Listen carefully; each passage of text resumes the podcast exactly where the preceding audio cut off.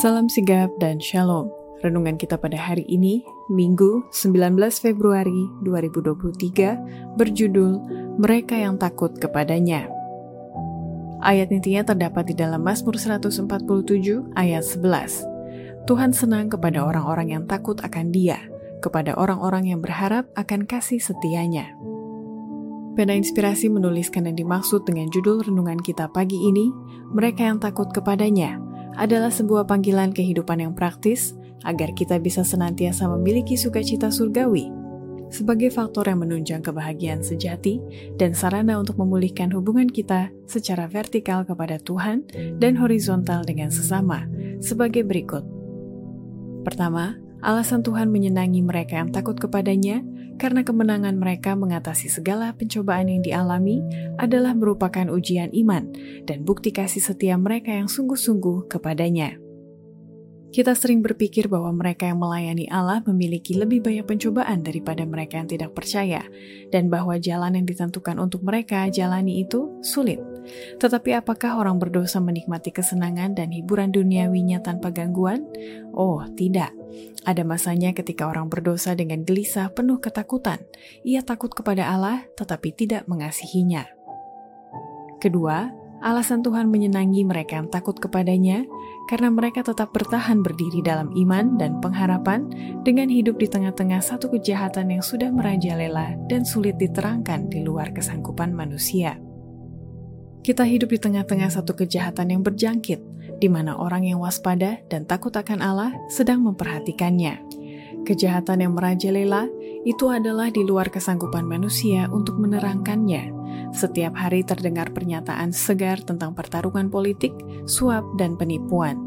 Setiap hari tercatat kekejaman yang menyakitkan hati dan kebrutalan, ketidakpedulian terhadap penderitaan manusia, kebuasan, dan kekejaman merusak kehidupan manusia setiap hari menyaksikan peningkatan kegilaan, pembunuhan, dan bunuh diri. Siapa yang dapat meragukan bahwa agen-agen setan telah bekerja di antara manusia dengan kegiatan yang meningkat untuk mengalihkan dan merusak pikiran, mencemarkan, dan membunuh tubuh?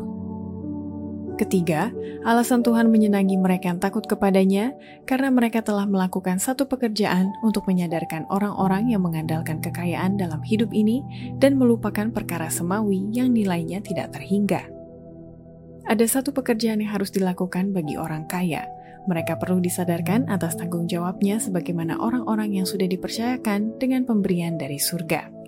Mereka perlu diingatkan bahwa mereka harus memberi pertanggung jawab kepada Dia yang akan menghakimi orang yang masih hidup dan yang sudah mati. Orang kaya memerlukan upayamu dalam kasih dan takut akan Allah. Terlalu sering dia percaya dalam kekayaannya, tetapi tidak merasa adanya bahaya mata pikirannya perlu diarahkan kepada hal-hal yang nilainya tak terhingga. Keempat, alasan Tuhan menyenangi mereka yang takut kepadanya karena mereka sungguh-sungguh bekerja, melakukan bisnis dan kerohanian secara seimbang demi penyelamatan jiwa-jiwa dengan memajukan pekerjaan penebus mereka. Banyak orang berpendapat bahwa bisnis hidup mereka adalah bekerja, mereka tidak dapat melakukan apa-apa demi penyelamatan jiwa-jiwa, tidak ada untuk memajukan pekerjaan penebusnya. Mereka katakan yang mereka tidak dapat melakukannya dengan setengah-setengah, lalu beralih dari tugas-tugas keagamaan dan menguburkan diri mereka di dalam dunia ini. Mereka mengutamakan bisnis dan melupakan Allah, sehingga Dia tidak menyenangi mereka. Jikalau ada yang terlibat dalam bisnis di mana mereka tidak dapat maju dalam kehidupan kerohanian dan kesucian yang sempurna dalam takut akan Allah, mereka harus mengganti bisnis itu dengan bisnis yang lain, di mana mereka bisa berada bersama Yesus setiap jam. Demikianlah renungan kita pada hari ini. Kiranya Tuhan memberkati kita semua.